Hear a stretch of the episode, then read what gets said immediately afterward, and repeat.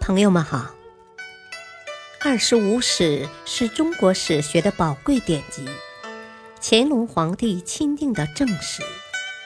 毛泽东一生研读此书。欢迎收听《二十五史珍藏版》第六部《东晋书》传记第六：谢安。谢玄一，谢安出生于三百二十年，卒年三百八十五年，字安石，陈郡阳夏人，今河南太康。他出身名门大族，祖父谢衡以儒学之名，官至国子祭酒。父亲谢剖官至太常卿。谢安年轻时就思想敏锐深刻，举止沉着镇定，风度优雅流畅，能写一手漂亮的行书。东晋初年的不少名士，如王导、桓彝，都很器重他。少年时就有重名。然而。谢安并不想凭借出身名望去猎取高官厚禄。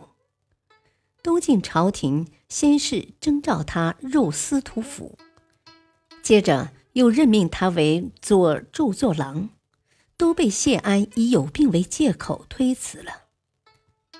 后来拒绝应召的谢安，干脆隐居到会稽的东山，与王羲之、许寻。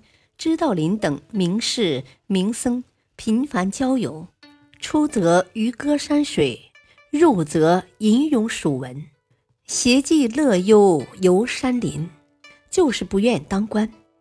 当时担任扬州刺史的宇斌仰慕谢安的名声，几次三番的命郡县官吏催逼，谢安不得已勉强复召。仅隔一个多月。他又辞职回到了会稽。后来朝廷又曾多次征召，谢安仍然予以回绝，以此激起了不少大臣的不满，接连上书指责谢安。朝廷因此做出了对谢安禁锢终身的决定。然而谢安却不屑一顾，泰然处之。谢安虽然屡屡不愿出山。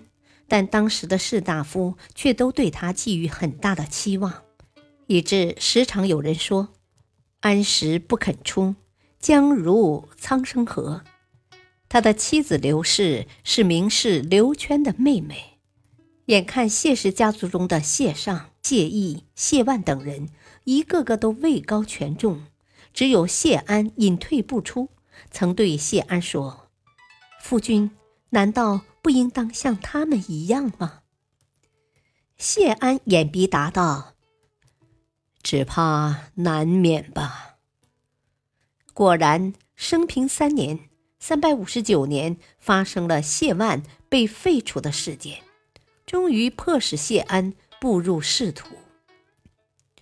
谢万，字万石，谢安的弟弟，他的气度不如谢安。却也很有才气，而且擅长自我炫耀，年纪轻轻就颇有名气，仕途通达。生平二年，谢安的哥哥谢毅去世，谢万便被任命为西中郎将，兼司豫冀并四州诸军事，兼任豫州刺史。然而，他并不是统兵作战的材料。在生平三年十月受命北征时，仍然是一副名士派头，只顾吟诵歌咏，自鸣清高，不知抚随部众。谢安对弟弟的做法非常忧虑，劝诫说：“你身为元帅，理应经常交接诸将，以取悦部众之心。像你这样傲慢，怎么能够成事呢？”谢万于是召集诸将，想抚慰一番，不料这位平时滔滔不绝的清谈家，竟连一句抚慰的话都讲不出，憋了半天，干脆用手中的铁如意指着在座的将领说：“诸将都是禁足。”如此凌辱轻慢，不仅不能抚慰将领，反而使他们更加怨恨。谢安无奈，只得代替谢万，对对帅以下的将领一个个的亲自拜访，尽力加以抚慰，拜托他们尽力协助谢万。但这并未能挽救谢万失败的命运。谢万率军增援洛阳。还未与敌军交战，手下士卒就惊扰崩溃。谢万单骑狼狈逃还，军士们本来要杀了他，看在谢安的份上，才没有动手。损兵折将的谢万不久就被罢免为庶人。